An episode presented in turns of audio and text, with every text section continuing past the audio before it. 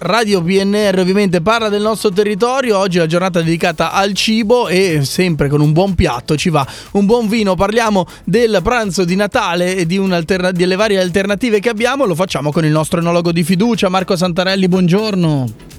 Buongiorno Davide, buongiorno a tutti, ciao Radio PNR. Allora Marco, eh, oggi abbiamo eh, così proposto questo eh, menù natalizio eh, che è se- sempre piemontese, visto che noi ne parliamo una volta a settimana, abbiamo poco tempo, questa settimana parliamo di Natale, la prossima di Santo Stefano e abbiamo un'insalata russa, abbiamo eh, il, i ravioli eh, e poi abbiamo lo stufato, giusto? Il brasato, che non ricordavo se era il stufato. Brasato, il brasato. Il brasato. Come possiamo a livello di vino, diciamo, andare a completare questo menù, secondo te? Qual è il consiglio? Allora, per il menù di, di Natale, ovvio, non si, può, non si può che iniziare con un po' di festività e quindi con delle bolle, però delle bolle un po' particolari.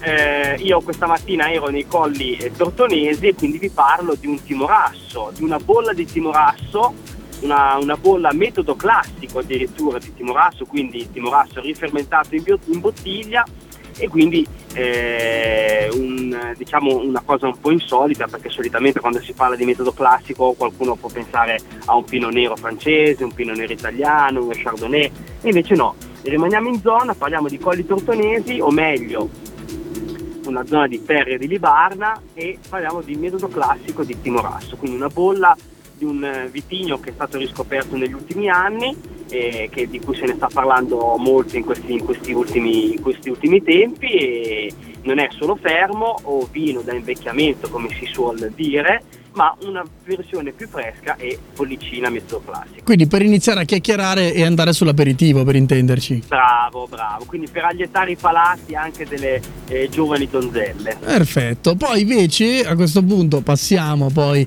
al, al, primo. Con il primo e il secondo abbiamo un vino che associamo a tutti e due oppure la bollicina la utilizziamo anche per il primo, no? Mettiamo Ma via. allora, per il primo dipende. Allora abbiamo parlato di ravioli. Se i ravioli, però attenzione, se il raviolo o agnolotta, perché poi qua bisogna certo. stare un po' attenti, eh? però è abbinato ad un, eh, ad un sugo bianco, quindi un sugo di arrosto bianco, possiamo continuare con la bollicina, perché comunque se la bollicina è fatta in un certo modo può accompagnare comunque tutto il pasto. Se invece vogliamo abbinare un rosso, io vi porto da un estremo all'altro, però rimanendo sempre in, in tema di Piemonte, parlerei del, o abbinerei un grignolino del casalese Monferrato Ok. Eh, quindi un, sempre un vitigno storico eh, piemontese che io ho riscoperto perché eh, diciamo che non è molto comune nella nostra zona, ma frequentando eh, l'ONAV di Alessandria sono riuscito a conoscere un po' più da vicino questo vitigno, questo vino che ehm, è sempre molto storico, è un vino molto robusto che ra- ra- può arrivare anche a delle gradazioni alcoliche abbastanza importanti e poi la tipicità del grignolino è quello di essere presente con una forza tannica abbastanza accentuata ma comunque sempre elegante e quindi un vino di eh, una certa robustezza. Certo, ok, quindi questi sono diciamo i due vinelli che associeresti a questo menù natalizio. A questo punto sì. poi la settimana prossima andremo a capire quello che eh, sarà il nostro menù di Santo Stefano e vediamo eh, quale, vino, quale, vino, associarci. Marco Santarelli, sì, dimmi che solitamente a Santo Stefano si mangiano un po', come dire, tra virgolette, gli avanzi, no? Sì, Però, nonostante tutto, nonostante tutto ci abbineremo qualcosa di altissima qualità. Anche perché di solito il vino non avanza mai, quindi...